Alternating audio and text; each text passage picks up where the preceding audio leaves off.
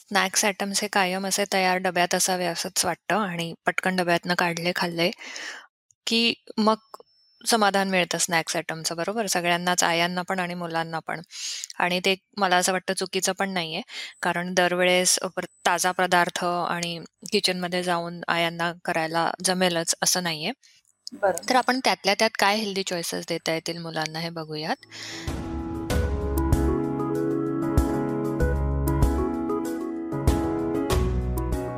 नमस्कार श्रोते हो मी आहे तुमची होस्ट द्वितीया. आणि सुपर हिरोज घडवताना या पॉडकास्टमध्ये तुमचं खूप खूप स्वागत.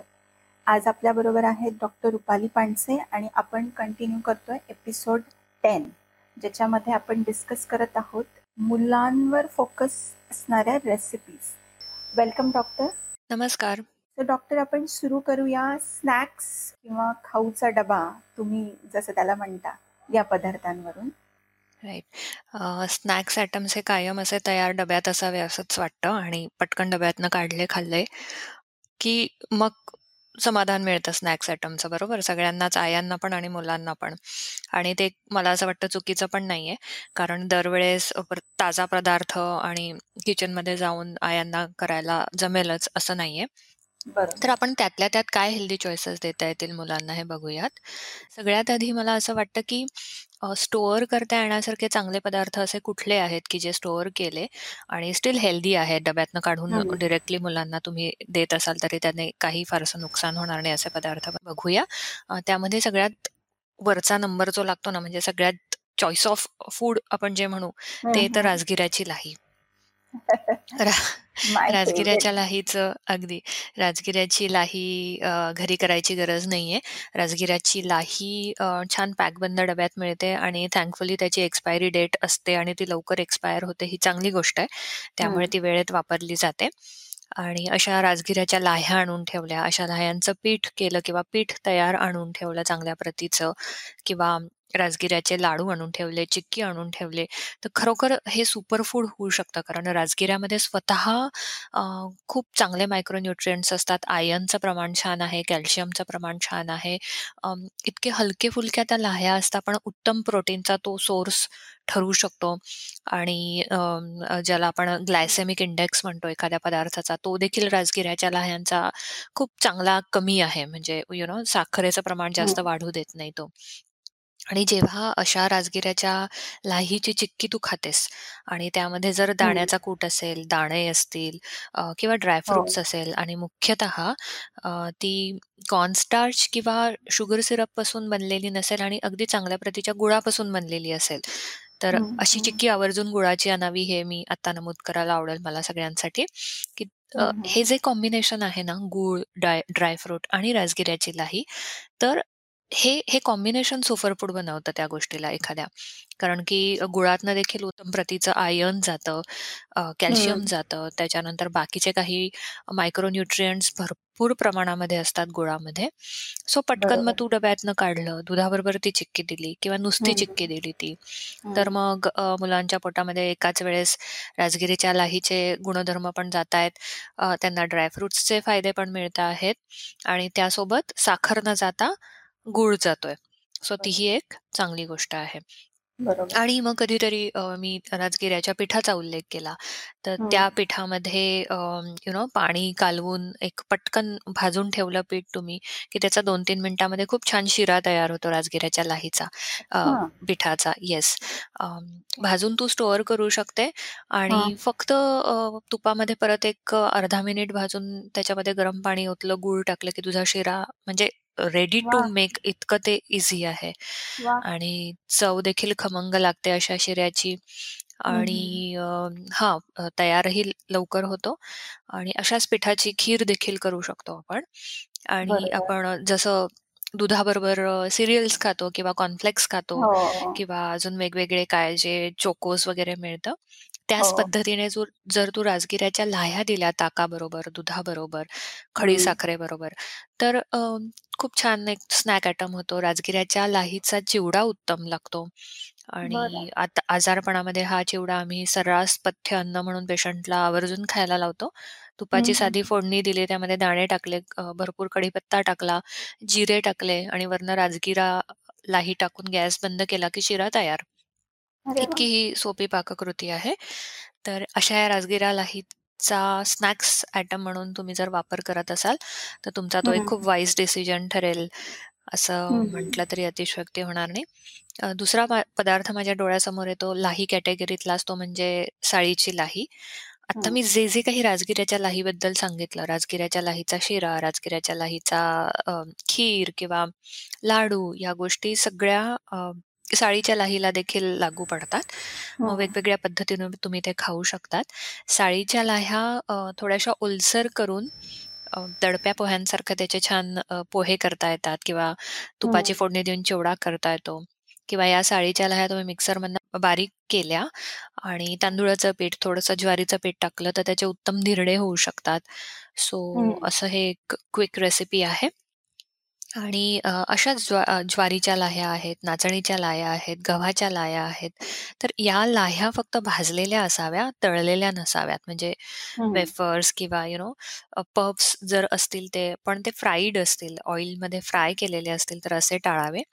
पण हं. त्याच्या लाह्या मात्र आवर्जून खाण्यामध्ये मुलांच्या, पेरेंट्सच्या, घरातल्या वृद्धांच्या असणं ही खूप एक न्यूट्रिटिव्ह व्हॅल्यू ॲड करणारी गोष्ट आहे आणि अपाय तर अजिबातच होणार नाही. उलट मल्टिपल बेनिफिट्स या पदार्थांमुळे तुला मिळू शकतात. यानंतर मला स्नॅक्स आयटम म्हटल्यावर आठवतं, की वेगवेगळे सॅलड्स तुम्ही खाऊ शकता. यू नो मुलांना मुलं कधी-कधी जेवणामध्ये नाही खात. तर मग हं. अशा वेळेस अ, 3-4 प्रकारचे सॅलड्सचं एक छोटंसं डिश तुम्ही तयार करून देऊ शकतात. अ, ताजी चांगली छान गार काकडी आहे, अ, हं, बीटाचे 1-2 काप आहेत, गाजर आहे. अ, असं एक छान जर त्यांना करून दिलं आणि त्याच्यामध्ये एखादा वेफर ठेवला फक्त तर मला असं वाटते आणि त्याच्यावर थोडासा चाट मसाला टाका, जिरेपूड टाका, मिरेपूड टाका, लिंबू हो. पिळा, हो. किंचितशी चिम चिमूटभर जर साखर टाकली, तर हे एक आंबट, गोड, खारट असं उत्तम पण चांगलं म्हणजे वाईट. नाही आरोग्यासाठी, असं एक हं. चवीचं मिश्रण आपण तयार करत असतो आणि मुलं आवडीने खातात आणि जेव्हा तो काकडीचा फ्रेशनेस आहे, बीटाचा फ्रेशनेस आहे, तो त्यांनाही जाणवतो आणि त्यांनाही ती गोष्ट आवडू शकते. तर हे सलाड्स तुम्ही वेगवेगळे देऊ शकतात. याखेरीज लाडू तयार असणं घरात खूप आवश्यक आहे. एक 3-4 प्रकारचे लाडू सीझननुसार जर घरी तयार करून ठेवले असतील किंवा फॉर्च्युनेटली आजकाल अ, छोट्या-मोठ्या यू नो बचत गट आहेत किंवा घरगुती केटरर्स आहेत. ते खूप. उत्तम प्रकारची क्वालिटी जपून आणि खरोखर चांगली सेवा देत आहेत. तर हं. असे वेगवेगळे लाडू जर तुम्ही त्यांच्याकडनं आणले किंवा घरी स्वतः करत असाल तर उत्तमच. अ, हिवाळ्यासाठी डिंकाचे लाडू आहेत, त्याच्यानंतर मुगाचा लाडू आहे, बेसनाचा लाडू आहे, गव्हाच्या कणकेचा लाडू आहे. हे 3-4 प्रकार हिवाळ्यासाठी उपयुक्त आहे. उन्हाळ्यामध्ये रवा आणि नारळाचा लाडू आहे. मुगाच्या पिठाचा लाडू देखील उन्हाळ्यामध्ये चालू शकतो. नाचणी उत्तम काम करते उन्हाळ्यामध्ये. तर हे छोटे-छोटे लाडू तयार करून ठेवा. ड्रायफ्रुट्सचे छोटे-छोटे लाडू तयार करून ठेवा. मग ते आरामात यू नो डब्यातून पोटात जायला काही अवघड नसतं आणि मग असा बरोबर. एखादा लाडू आणि त्याच्याबरोबर चांगलं कपभर दूध गेलं, तर एक प्रॉपर होल न्यूट्रिशन मुलांना त्या क्षणाला मिळत असतं. आणि अगदीच मुलांना सँडविच किंवा नूडल्स असं खायची कधी इच्छा झाली, तर वन्स इन अ व्हाईल महिन्यातनं एकदा जर तुम्ही असं करत असाल, तर मग त्या नूडल्समध्ये तुम्ही आवर्जून मिरेपूड टाका, दालचिनीची पूड टाका, एखादं लवंग टाका, जेणेकरून यू नो आपण जे मेन्शन करतोय इतक्या एपिसोड्सपासनं, की हे किचन स्पाइसेस किती इम्पोर्टंट आहे इम्युनिटीच्या हं. दृष्टीने किंवा एखाद्या पदार्थांमधले हानिकारक भाव कमी करण्यासाठी देखील या स्पाइसेसचा आम्ही उपयोग करतो, आयुर्वेदिक वैद्य. तर हं. ते तुम्ही ॲड करा. भाज्या ॲड करा व्यवस्थित. त्याची न्यूट्रिशनल व्हॅल्यू अजून कशी वाढेल? तर हं. जसं आपण एक ड्रॉप मॅगीचा उल्लेख कुठल्यातरी एका हं. एपिसोडमध्ये केला होता. तर तसं अंडं. वगैरे घालून तुम्ही ती मॅगी तयार करा. जेणेकरून नूडल्सचं प्रमाण कमी आणि तुम्ही अ, ॲडिशन म्हणून ज्या घालतायत भाज्या वगैरे त्याचं प्रमाण जास्त असं ते बॅलन्स करता येईल तुम्हाला. याखेरीज खरंच चांगलं काही करायची इच्छा असेल, की नाही मला आज ताजं करायची इच्छा आहे किंवा काहीतरी वेगळं ट्राय करायची इच्छा आहे. तेव्हा मग एक हं. 3-4 प्रकारच्या भाज्या एकत्र करून कधीतरी मग ब्रेडमध्ये रोल चालू शकतो आणि तो बटरपेक्षा मग तुपावर थोडासा भाजा म्हणजे त्याची बटरचं नुकसान टळून तुपाची व्हॅल्यू ऍड होईल त्या डिशमध्ये ताक पोहे हा उत्तम स्नॅक्सचा पदार्थ आहे जो कायम मी ऍडव्होकेट करत असते. कारण की छान एक उत्तम पोषण मिळतं चांगली चवही लागते तयारही लवकर होतो आणि ट्रेडिशनल पदार्थ आहे त्यामुळे तो रिलिश केला जातो असं मला वाटतं. तोही जपलं जाणं गरजेचं आहे. ट्रेडिशनल जे आपलं कुझिन आहे ते. तसंच सकाळी एखादी पोळी जास्त वाटतीये पोळी खाण्यात आली नाहीये मुलाच्या सकाळी कदाचित जेवण काही कारणामुळे स्किप झालं असेल तर मग आवर्जून त्या पोळीचा आणि गुळाचा आणि तुपाचा लाडू करा. त्याच्यामध्ये थोडंसं वेलची जायफळाची पूड टाकली ती की खूपच छान एक ती म्हणजे स्वीट डिश म्हणावं इतकं हो. तो सुंदर तयार होतो. तर मला असं वाटते हे ही लिस्ट पुरेशी आहे हो. महिन्यातले तीस दिवस म्हण किंवा वॉट एव्हर ऍटलिस्ट पंधरा वीस दिवस तरी स्नॅक्स आयटमला कव्हर करायला. सो मला एक दोन प्रश्न आहेत फॉलो प्रश्न. तुम्ही सांगितलं की सॅलॅड्स आपण देऊ शकतो मुलांना. तेव्हा आपण काही डिप्स बनवू शकतो का? अगदी, अगदी छान प्रश्न विचारलास द्वितीया. कारण की खूप जणांना त्या सॅलड बरोबर मग मेयोनीज, सॉस किंवा यु नो चीज डीप असं खाण्याची इच्छा असते, सवय असते किंवा ट्रेंडही आहे सध्या. मग सांगताना मी अगदी आवर्जून सांगते, की "नाही, नाही मेयोनीज नका खाऊ नाही, नाही. शक्यतो हे स्प्रेड्स टाळा." मग मग ऑप्शन काय ना, हेल्दी ऑप्शन काय? तर मग अशा वेळेस ना आपल्या घरामध्ये ज्या कोरड्या चटण्या असतात ना, त्या खूप कामी येतात. म्हणजे खोबऱ्याची चटणी घे, तिळाची चटणी घे, हो. जवसाची चटणी घे, त्याच्यानंतर कढीपत्त्याची चटणी घे. अशा चटण्या जर तयार असतील आपल्या घरामध्ये, तर मग ह्या चटण्या आणि घरचं मोळं जे ताजं गोडसर दही आहे. हो. ते तू याच्यासाठी वापरू शकते. अथवा जसं आपण बटरमध्ये बटरचा स्प्रेड तयार करतो बघ गार्लिक आणि स्पाइसेस वेगवेगळे हो. टाकून ब्रेडला लावण्यासाठी. बरोबर. तर तसंच बटरच्या ऐवजी तूप घ्यायचं. त्याच्यामध्ये लसूण ठेचून घालायचा, मिरेपूड घालायची आणि यातली कुठलीही एक चटणी घालायची आणि भरपूर ते फेसायचं. म्हणजे तो एक छान डीप सारखा त्याला एक हा डीप सारखा त्याचा एक छान असं स्मूथ टेक्स्चर आलेलं आणि फ्लपी टेक्स्चर येतं भरपूर जर तू त्याच्या त्याला फेसलास तर. तर हा एक डीप म्हणून वापरू शकतो किंवा मी दह्याचा उल्लेख करत होते, की ताजं दही जर असेल, आंबट नको जास्त, तर अशा हे ह्या दह्यामध्ये थोडंसं पाणी टाका आणि त्याच्यामध्ये ही चटणी घालून तोही एक फ्रेश डीप खूप छान सॅलडसाठी म्हण किंवा कधीतरी नाचणीचा पापड तू भाजून दिला मुलांना दुपारी खायला, उडद्याचा पापड भाजून दिला, तर मग चिप्स आणि नॅचोज आणि टॅकोजपेक्षा मुलं खूप आवडीने हे हे आपले इंडियन टॅकोज खातील असं मला वाटतं. बरोबर, बरोबर. आणि खाकरा एक पदार्थ आपल्याकडे असतो. तर त्याच्याबद्दल काय म्हणाल? कारण तो भाजून बनवलेला असतो. भाजून बनवलेला असतो खाकरा आणि पण थोडस तो आम्ही स्टेल फूड मध्येच गणतो. जसं आम्ही वेफर म्हण किंवा बाकीचे पदार्थ थोडेसे शिळ्या हो. पदार्थांमध्ये गणल्या जातात ना, तसेच खाकरा हा देखील त्या नाही म्हटलं तरी शिळा पदार्थच आहे आणि जरी हल्ली रोस्टेड वगैरे मिळाले, तरी मेक शुअर की कणकेचाच आहे ना, मैद्याचं प्रमाण किती आहे, किती जुना आहे, हेही इम्पॉर्टंट ठरतं.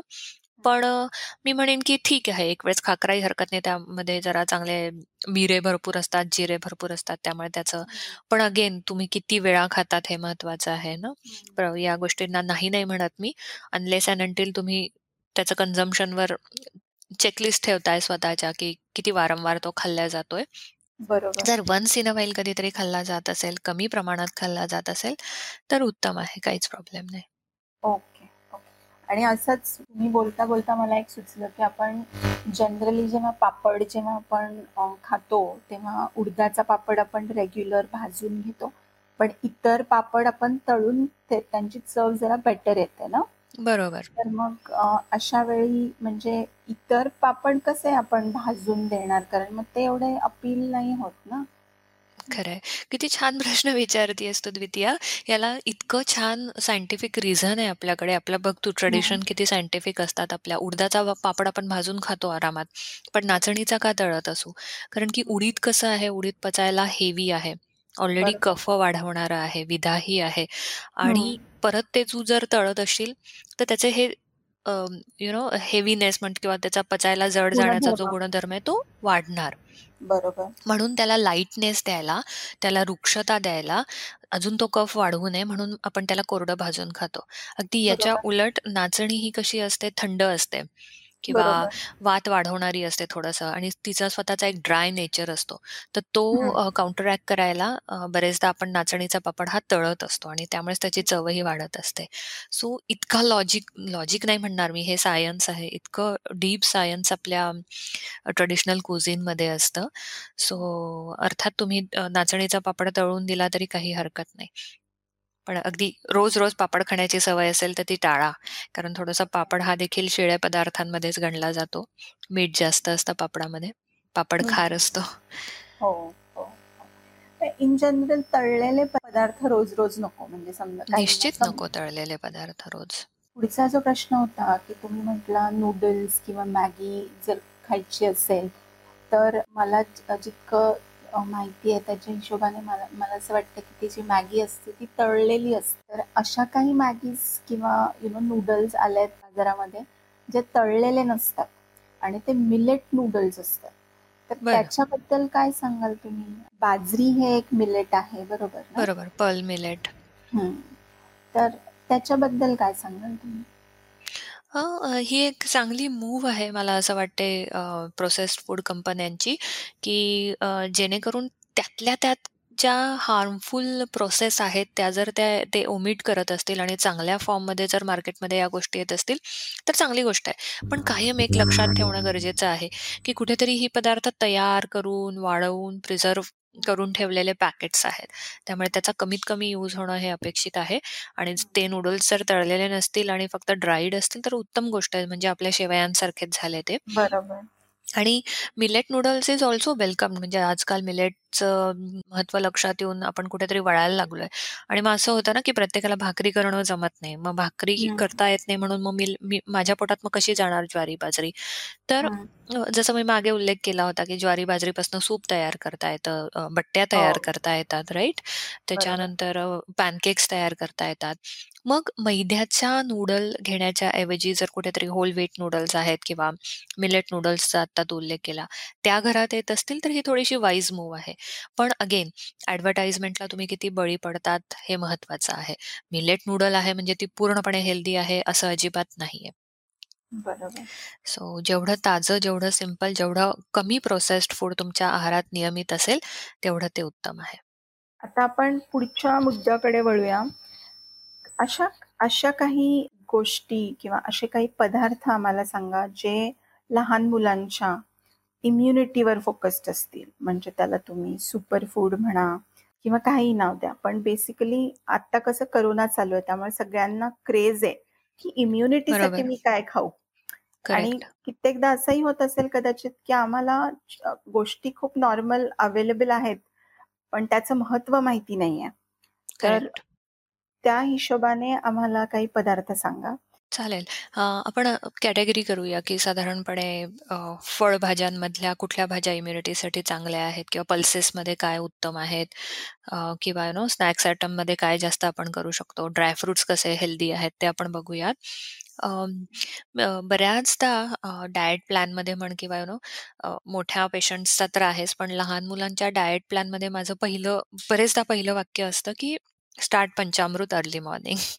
So हा. पंचामृत तुलाही अनुभव आहेच हो, पंचामृताचा. हो. सो पंचामृत हे खूप छान कॉम्बिनेशन आहे गट हेल्थसाठी. हल्ली गट हेल्थ हा शब्द सगळ्यांच्या गावी झालाय आणि प्रत्येकाला ते गट हेल्थ फ्रेंडली प्रॉडक्ट्स हवे असतात. मग ते काय छोट्या-छोट्या याकूतच्या बॉटल्स घे, योगर्ट हो, घे, हो. नको त्या गोष्टी ट्राय करतात. त्यापेक्षा हे ट्रेडिशनल गट फ्रेंडली जर तुम्ही कॉम्बिनेशन ट्राय केलं, तर त्याचे खूप अमेझिंग रिझल्ट्स तुम्हाला मिळतील. पंचामृतामध्ये 5 गोष्टी असतात. मध असतं. तूप असतं, साधं ताजं गोड दही असतं, साय असते आणि खडी साखर असते. बरोबर. खडी हं. साखर असते. तर ह्या 5 गोष्टींचं कॉम्बिनेशन म्हणजे पंचामृत असतं. तर यामध्ये तुपाचं प्रमाण जास्त ठेवावं आणि मधाचं प्रमाण थोडंसं कमी ठेवावं. 1 चमचा मध टाकला आणि 1 चमचा तूप टाकलं असं न करता 2 चमचे तूप टाकावं आणि अर्धा चमचाच मध टाकावं आणि बाकीच्या गोष्टी समप्रमाणात ठेवाव्या तुपाच्या. असं केलं, की एक छोट्याशा वाटीभर तुमचं पंचामृत बनतं. तर हे मिल्क प्रॉडक्ट आहेत. मध आणि ह्यातला तो कॉम्बिनेशन पाहिला ना, तर तुप. तुपामुळे पित्तावर उत्तम काम केलं जातं. मधामुळे कफावर उत्तम उत्तम काम केलं जातं. तूप वाताला सुद्धा कमी करतो. मध फॅट टिश्यूजवर किंवा एक खूप छान अ, व्हेइकल असतं ते. कुठलं पण औषध म्हण किंवा. कुठलं पण फूड आयटम व्यवस्थित ॲब्सॉर्ब व्हावं आणि हव्या त्या सिस्टमपर्यंत पोहोचवण्यासाठी कॅटलिस्ट म्हणून मधाचा आम्ही खूप ठिकाणी वापर करतो. तर मध हे हो. उत्तम कॅटलिस्ट आहे आणि मधाचं कॉम्बिने मधाची तयार होण्याची प्रक्रिया तू पाहिली तर खूप सारे पॉलन ग्रेन्स एकत्र होऊन, नेक्टर एकत्र होऊन ते एक असं पॅक्ड असतं म्हणजे व्हरायटी ऑफ नेक्टर्स त्याच्यात असतात. सो ते. कुठेतरी अँटी ॲलर्जिक पण आम्ही मानतो. पण ते. कशा अर्थाने अँटी ॲलर्जिक मानतो माहिती आहे का? की स्वतःमध्ये ॲलर्जी निर्माण करणाऱ्या नेक्टरचा गुणधर्म घेऊन पण ते अँटी ॲलर्जिक काम करतं मध. हे. थोडंसं व्हॅक्सीनसारखं काम करतं असं आपण म्हणू. शकतो. त्याच्यानंतर दही आहे. दही तर आता सांगायला नको, की आपल्या गट बॅक्टेरियासाठी चांगलं असतं. योग्य प्रमाणात घेतलं घेतलेलं, योग्य पद्धतीने घेतलेलं. आय एम नॉट ॲडव्होकेटिंग, की तुम्ही भरपूर दही खा. आपण याच्यावरही बोललोच आहे दही कसं खावं वगैरे. सो. दही आहे याच्यात. साय साय हे उत्तम सोर्स आहे डी-एच-एलचा. त्याच्यामध्ये यू नो तुपाच्या आधीची स्टेज आहे. त्यामुळे त्याच्यात दुधाचे पण गुणधर्म असतात आणि तुपाचे पण गुणधर्म चांगले असतात. सो हं. ह्या सगळ्याचं कॉम्बिनेशन. खडीसाखर आहे. खडीसाखर ही पित्तशामक असते, कफशामक असते, वातशामक देखील आहे खडीसाखर आणि तृप्ती म्हणजे मनाला अचानक असं यू नो थंडावा देतं. एक एनर्जी लेव्हल लगेच वाढवतं. सो अशा. ह्या सगळ्या उत्तम गोष्टींनी बनलेलं हे छोटंसं रोजचा व्हॅक्सीनचा डोस आहे असं समज आणि याच्याने इम्युनिटी खूप छान वाढलेली आढळून येते. प्रेग्नंट वुमन्ससाठी पण जेव्हा मी डायट प्लॅन डिझाइन करते, तेव्हा पण माझा खूप भर असतो पंचामृतावर आणि. मग अ, डिसीज कंडिशन वाईजनुसार थोडं-थोडं चेंज करते, की त्याच्यामध्ये केशर टाका किंवा सुवर्णभस्माचा पण हो. आम्ही कधी-कधी वापर करतो. तर. हे पंचामृत इम्युनिटीच्या दृष्टीने लहान मुलांच्या खूप महत्त्वाचं आहे आणि मुलं खूप आवडीने खातात ट्रस्ट मी. सो नक्की अ, अगदी बिनधास्त ते पंचामृत तुम्ही आपल्या मुलांना सुरू करू शकता. अ, याखेरीज अ, जसं आपण किचन स्पाइसेसबद्दल बोललो ना, तर ह्या किचन स्पाइसेसचा प्रॉपर वापर लहान मुलांच्या खाण्यामध्ये होणं खूप गरजेचं आहे. फॉर एक्झाम्पल जर उकडलेलं अंड आहे आता अंड उत्तम सोर्स आहे प्रोटीनचा, सगळ्याच गोष्टींचा आपल्याला माहिती आहे. पण ते अंड कुठल्या पद्धतीने तुम्ही देताय हे पण महत्त्वाचं आहे. तर उकडलेलं अंड देताना त्यावर मिरपूड टाकावी, जिऱ्याची पूड टाकावी.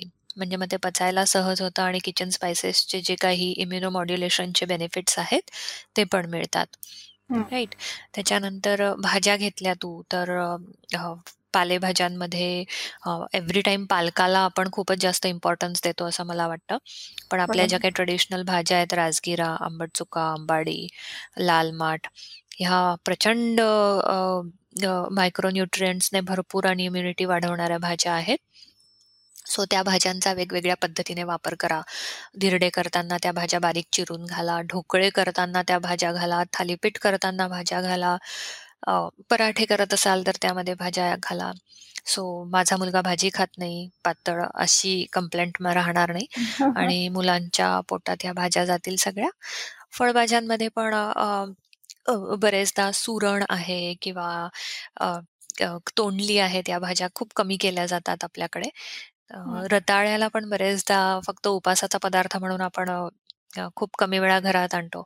पण हं. अ, जिथे-जिथे बटाटा वापरतात, तिथे-तिथे जर तुम्ही रताळं वापरलं, तर त्याचे खूप छान रिझल्ट्स तुम्हाला हां. मिळतील आणि बरं. बटाट्यापेक्षा रताळ्याचा ग्लायसेमिक इंडेक्स पण खूप कमी आहे. अच्छा. सो काही डायबेटिक किंवा प्री डायबेटिक मुलं असतील, तर त्यांना पण हा एक खूप चांगला ऑप्शन होऊ शकतो रताळ्याचा. स्नॅक्स आयटममध्ये मला सांगायचं राहिलं, की रताळं हे खूप अ, रेस्क्यू करणारं फूड आहे. घरात एखादं रताळं असेल आणि काय करावं पटकन कळलं नाही, तर रताळ्याचा किस फोडणीला टाकला, की छान स्नॅक आयटम तयार होतो.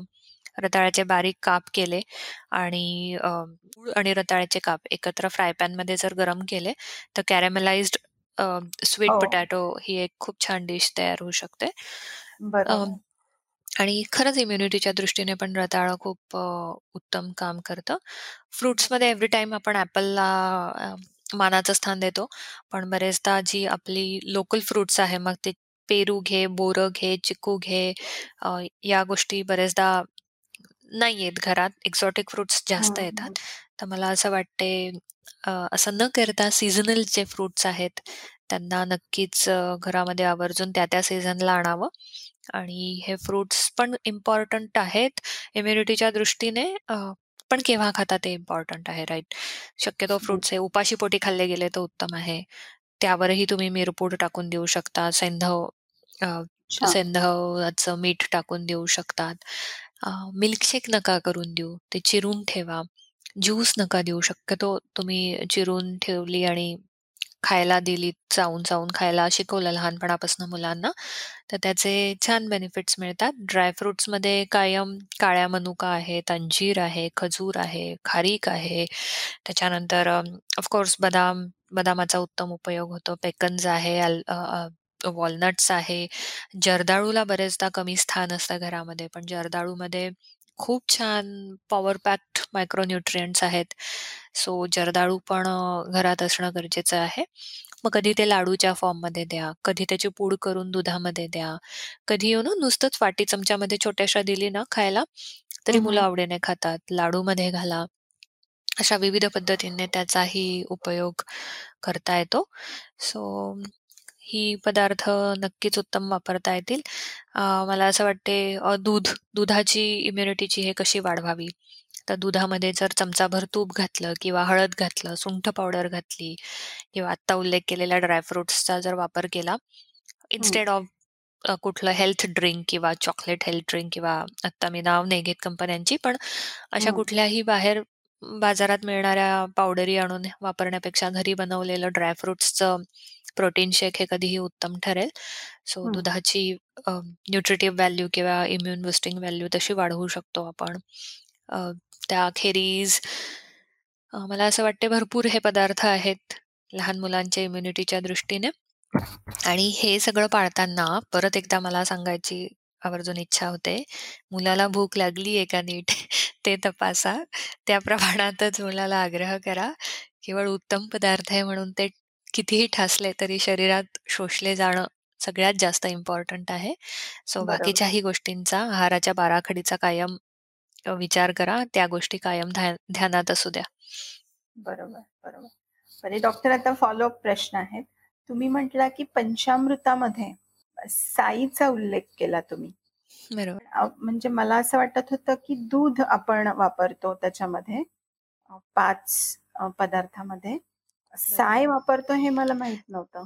हो, साय ही थोडंसं मी म्हणजे पेशंटसाठी मॉडिफाय केलेला पदार्थ आहे. खरोखर दूधच वापरतात. पण साय वापरली तर त्याचा बेनिफिट अजून छान मिळतो पंचामृताचा.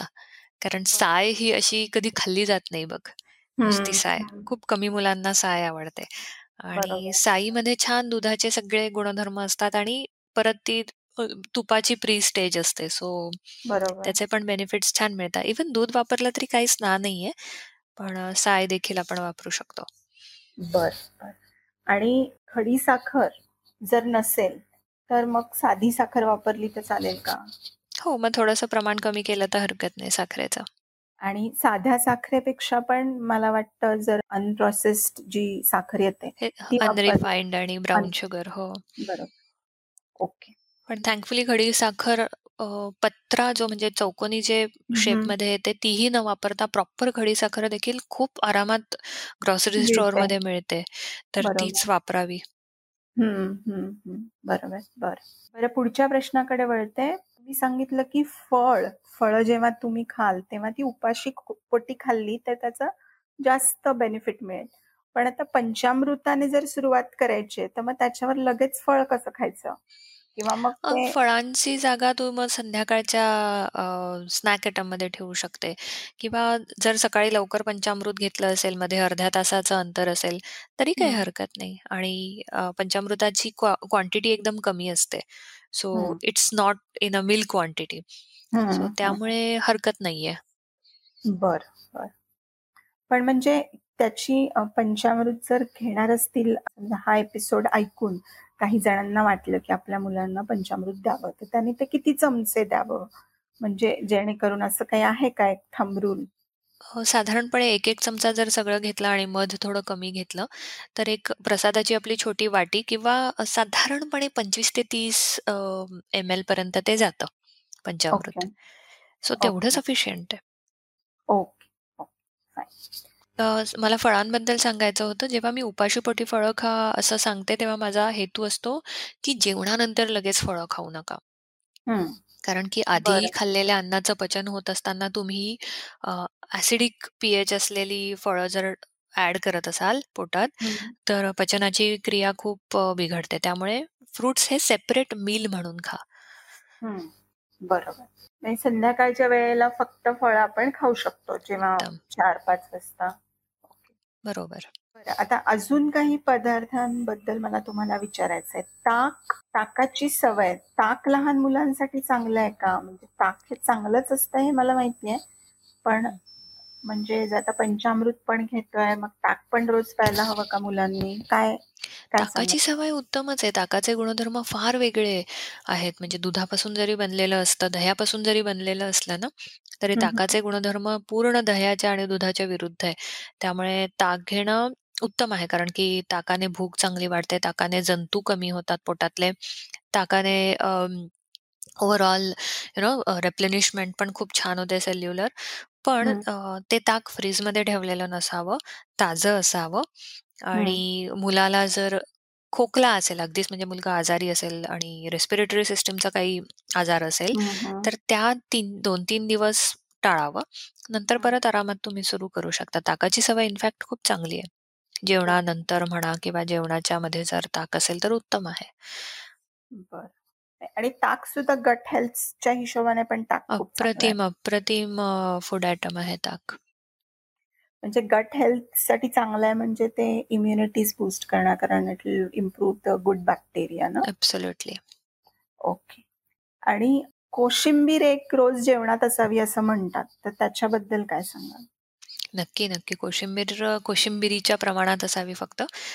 भाजीच्या प्रमाणात खाल्ली नाही जावी.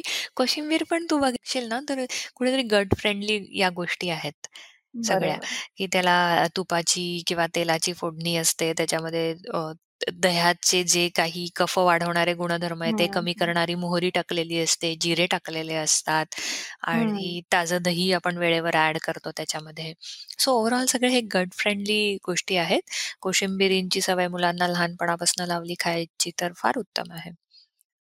आणि वरण भात आपल्याकडे म्हणजे मराठी घरामध्ये वरण भात आवर्जून मुलांना दिला जातो त्याच्यावर लहानपणी. हो. आणि लिंबू तर ही. सवय अगदी लहानपणापासून लावली जाते तर याच्या. बेनिफिट्सबद्दल काय सांगाल ज आपण भात लहान मुलांना सुरू करतो सुरुवातीला म्हणजे पातळ पातळ खाण्याची फेज संपली मुलाची आणि थोडं सॉलिडवर सॉलिड फूड खाण्याची फेज आली बाळाची, की मऊ भात, सुवासिक. मऊ भात असतो चांगला गुरगुट्या नाव आहे त्याला छान. गुरगुट्या भात, त्याच्यावर साधं वरण. त्या साध्या हो वरणामध्ये भरपूर हळद घातलेली असते, हिंग घातलेला असतो, अ, मीठ असतं आणि अ, गूळ गुळाचं प्रमाण असतं काही प्रमाणात हम्म, त्याच्यात. आणि तो तेही खूप छान भरपूर व्यवस्थित शिजवलेलं मऊ असतं, एकजीव केलेलं असतं. आणि बरोबर. तू वि तू बघ ना म्हणजे अ, भातामधनं एक कार्ब अ, उत्तम कार्बोहायड्रेट जातायत. हम्म, वरणामधनं तुला प्रोटी प्रोटीन्स देतोय आपण बाळाला आणि हे सगळं पचवण्याची ताकद यावी म्हणून मग वरनं तूप आणि आपण लिंबू पण टाकत असतो. तर एक फार अप्रतिम पदार्थ आहे वरण-भात, साधं वरण-भात. सो इम्युनिटी बूस्टर असं त्याला म्हटलं तर बऱ्याच जणांच्या भुवया वरती जातील. पण तसं पाहिलं तर आहे. कारण तांदूळाचेही गुणधर्म खूप चांगले आहेत. तांदूळामधले हो लेसिथिन आहे किंवा हो अजूनही बाकी खूप काही जे घटक आहेत, ते ओव्हरऑल सेल्स हीलिंग म्हण, रिजनरेशन म्हण, बाळाला झोप चांगली लागणं म्हण, या छोट्या-छोट्या हम्म. गोष्टींसाठी खूप मदत करत असतात. एक सटायटी असते बघ, एक छान. भोजन केल्याची जी तृप्ती भावना निर्माण होते, हो ती भातामुळे होते. म्हणजे बघ कितीही सुग्रास तू जेवण जेवली आणि हो वरण-भातात वरण-भाताचा समावेश नसेल त्या थाळीमध्ये, तर ती तृप्ती नाही हो मिळत बघ. सो त्यामुळे वरण-भात, लिंबू हाही आपण पदार्थ आरामात इम्युनिटी बूस्टिंगमध्ये घेऊ शकतो. बर आणि ट्रेडिशनली आपण ती त्याच्यामध्ये वरण भातामध्ये ती पावडर टाकतो. त्याला काय म्हणतात? मी त्याचं नाव मेथकूट. त्याच्याबद्दल काय सांगाल? म्हणजे मी मला खरंच ते का वापरायचं किंवा त्याचे काय बेनिफिट्स आहेत हे माहीत नाहीये. बरोबर. मेथकूट तू बघशील ना, तर डाळींची पावडर केलेली असते. डाळ्या असतात ना, पंढरपुरी डाळ्या वगैरे त्या हो. असतात. भरपूर प्रमाणामध्ये हिंग वापरलेला असतो, सैंधव वापरलेलं असतं. सो अ, वरणाबरोबर नाही, पण असाच मी जो म्हटला ना, असा पहिल्या वाफेचा गरम गुरगुट्या भात आहे, हं, त्यामध्ये हं, ती हं. मेथकुटाची छान पिवळी धमक पावडर टाकली, सैंधव हो. टाकलं, तूप टाकलं, की पचायला अ, उत्तम, चवीला अतिशय उत्तम, तोंडाची चव गेली असेल आजारपणामध्ये वगैरे, तर हे खूप हं, अ, पॉवर फूड किंवा सुपर फूड होऊ शकतं मेथकूट हं, भात. पण आता तू बघ आता मेथकुटामधले जर तू इन्ग्रेडियंट्स बघितले ना, तर सगळे असे प्रोटीन रिच इन्ग्रेडियंट्स आहे. म्हणजे डाळींचं म्हणशील तर उडदाची डाळ आहे, मुगाची डाळ आहे त्याच्यात, अ, चण्याची म्हणजे हरभऱ्याची डाळ आहे. अ, हं, काही प्रमाणामध्ये अ, काही रेसिपीजमध्ये त्याच्यात राईस म्हणजे आपला तांदूळ पण वापरला जातो. त्याच्यात गव्हाचं काही अंश प्रमाण असतं. याचं एक्झॅक्ट प्रमाण आता मला आठवत नाहीये. पण याखेरीज मेथ्या असतात, त्याच्यानंतर अ, मोहरी असते त्यामध्ये, अ, जिरे असतात, त्याच्यानंतर लवंगी असतात. असं म्हणजे किचन स्पाइसेस, पल्सेस आणि ग्रेन्स याचं इतकं सुंदर कॉम्बिनेशन आहे ना, की जर तू अ, एखाद्या दिवशी भाजी नाही खात आहे किंवा दुसरं काही हं, तू हं. प्रोटीन रिच डाएट नाही घेत. हो. याचं क्लासिक एक्झाम्पल द्यायचं झालं ना, तर आजारपणातलं उत्तम अन्न आपण असं मेथकुटाकडे बघू शकतो.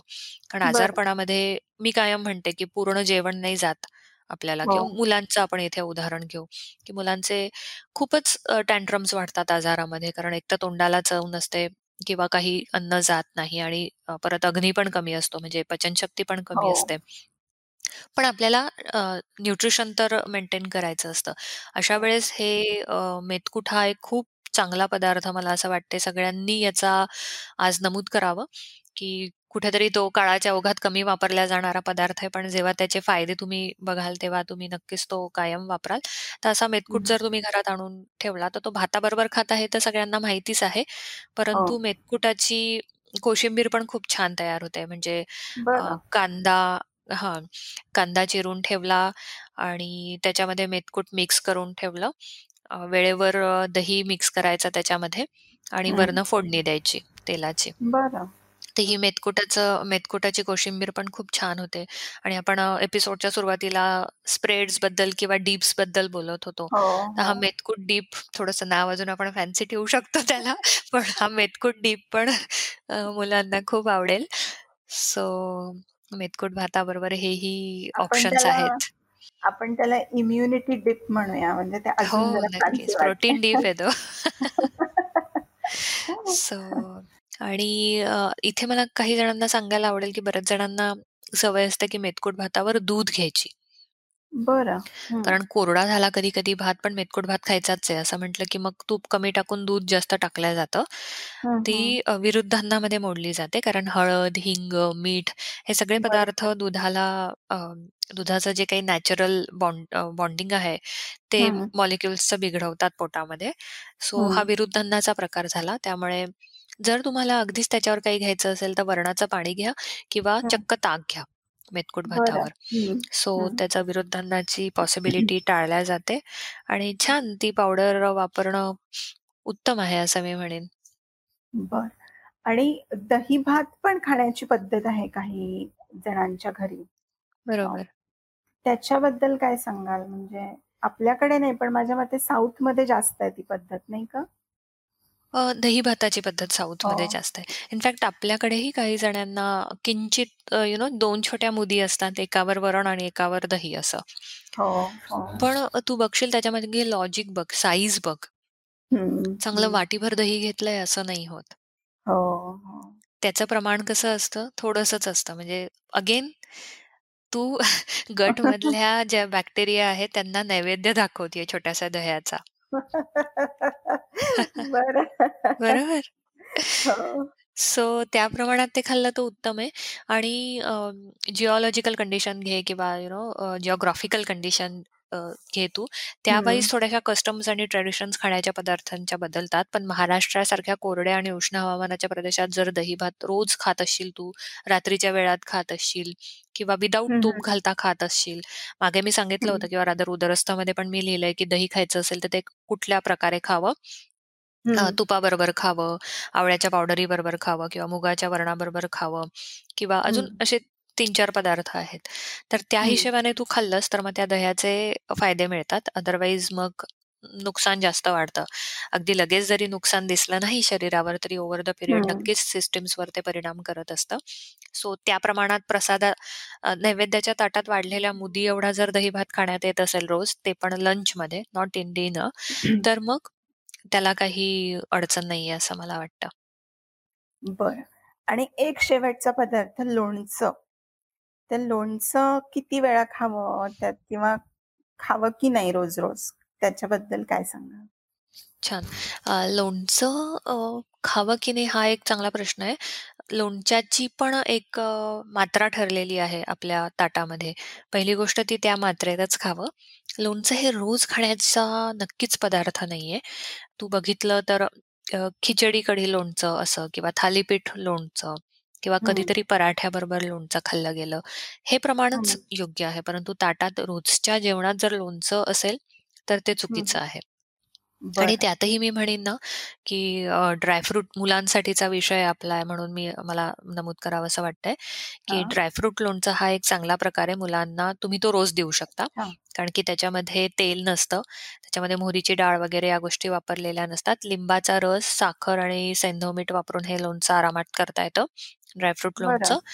तर नुसतं लिंबाच्या रसामध्ये साखर टाकली आणि त्यामध्ये ड्रायफ्रूट बुडवून ठेवले काचेच्या जारमध्ये उन्हात, की छान त्याचं ड्रायफ्रूट लोणचं तयार होतं. त्याच्यामध्ये खजूर टाका, सगळे ड्रायफ्रुट्सचे बारीक तुकडे करून टाका. हं. तर हे लोणचं थोड्या प्रमाणात तू रोज मुलांना देऊ शकतेस. हळदीचं लोणचं आहे, तर ते हो. अ, थोड्या प्रमाणामध्ये तू कदाचित रोज खाऊ शकते. टाळावंच शक्यतो. पण हं. लिंबाचं किंवा कैरीचं लोणचं हे अवश्य रोज खाण्यात नसावं. बरं, बरं. ड्रायफ्रूट लोणचं हा नवीन पदार्थ मला कळला आणि हो. इंटरेस्टिंग वाटतोय खूपच खूप. इंटरेस्टिंग आहे. चवीला छान असतो. मुख्यतः लहान मुलांना तापामध्ये म्हण, जुलाबामध्ये हं. म्हण की मुलं अगदी खाईनाशी होतात. मग अशा वेळेस हं, नेमकी हं. पालकांकडनं चूक होते, की हं. थोडंसं पोटात जातंय म्हणून मग नको त्या गोष्टी दिल्या जातात ना. चॉकलेट घे हं, किंवा हं.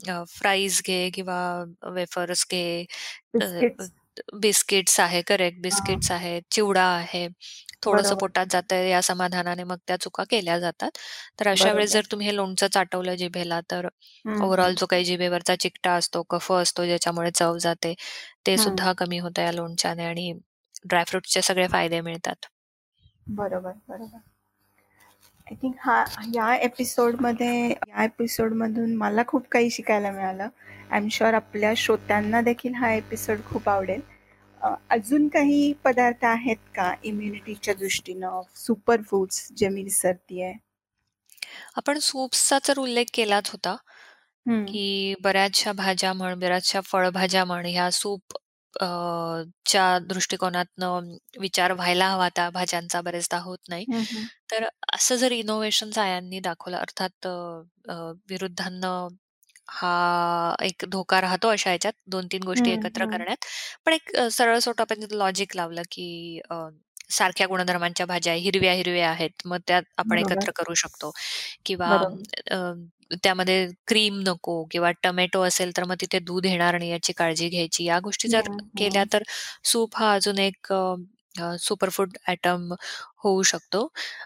वेगवेगळी जी कडधान्य आहेत किंवा डाळी आहेत, यांचा पण जर युक्तीने उपयोग केला ना, वेगवेगळ्या डाळींचं कडधान्यांचा लाडू पण खूप छान होता. कदाचित माझ्या बोलण्यात याचा उल्लेख नाही आला. हो. पण अ, माझ्या एक मामेसासूबाईंकडे मी तो पहिल्यांदा खाल्ला होता आणि खूप हां, छान हां. लागतो. म्हणजे उडदाची डाळ अ, उड उडीद आहे, हिरवे हो. मूग आहे, या सगळ्या कडधान्यांना कोरडं भाजून घेऊन जर पीठ पीठ केलं हो, त्याचं हो. आणि तुपामध्ये त्याचा लाडू केला तर अ, खूप बल्य असतो तो म्हणजे खूप पोषणाच्या दृष्टीने उत्तम आहे. सो उसळी खात नसेल मुलगा, मुलगी. किंवा तर असं वेगवेगळ्या पद्धतीने कडधान्यांचे डोसे, धिरडे आहेत, करू. शकता तुम्ही. किंवा वेग आता आपण सॅलडचा उल्लेख केला तर त्या सॅलडमध्ये मोड आलेले किंवा न मोड आणता उकडवलेले मात्र चांगले शिजवलेले कडधान्य जर तुम्ही दिले तर त्याचाही उत्तम उपयोग होऊ शकतो. बर आणि हा जो कडधान्याचा लाडू तुम्ही सांगितला त्याच्यामध्ये गुळ वापरायचा आपण हो, तुपाबरोबर. गुळ वापरायचा. ओके. पण तो म्हणजे आपण थोडंसं प्रमाण बघूनच खायला पाहिजे कारण एवढं त्याच्यामध्ये पचायला जड आहे. अगदी बरोबर, अगदी बरोबर. मग तो हिवाळ्या हिवाळा हा ऋतू उत्तम आहे पचायला. सो तेव्हाही आपण हा लाडू खाऊ शकतो. धन्यवाद डॉक्टर. तुम्ही खूप छान-छान पदार्थांची आम्हाला माहिती दिली आणि ते फक्त चांगलेच नाही आहेत, ते चवीलाही चांगले आहेत आणि ते माझ्या मते हेल्दी पण आहेत. त्यामुळे याचा फायदा सगळ्या श्रोत्यांना नक्की होईल असं मला वाटतं. मला असं वाटतंय की आज आपले श्रोते नुसते ऐकणार नाही, तर ते हे सगळे पदार्थ सगळे जरी नाही तरी काही पदार्थ करून बघतील, तुला आवर्जून फोटो पाठवतील, आपल्याला फीडबॅक देतील, असं मी होपफुल आहे. हो, हो. अगदी. इनफॅक्ट काही श्रोत्यांनी ऑलरेडी मला फोटोज पाठवलेत आणि आम्ही हे बनवलं, ते बनवलं, असं शेअरिंग चालू झालेलं आहे. पण हा एपिसोड नऊ आणि दहा या दोन्हींमध्ये आपण एक्सक्लुझिव्ह रेसिपीजबद्दल बोलतोय. त्यामुळे तुम्ही म्हणताय तसं नक्कीच आपल्याला अजून चांगला प्रतिसाद मिळेल श्रोत्यांकडून. Thank you for your time. धन्यवाद श्रोते हो.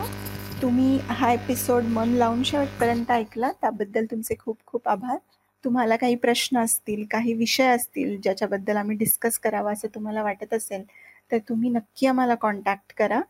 आमची कॉन्टॅक्ट इन्फॉर्मेशन मी कमेंट सेक्शनमध्ये देतीच आहे.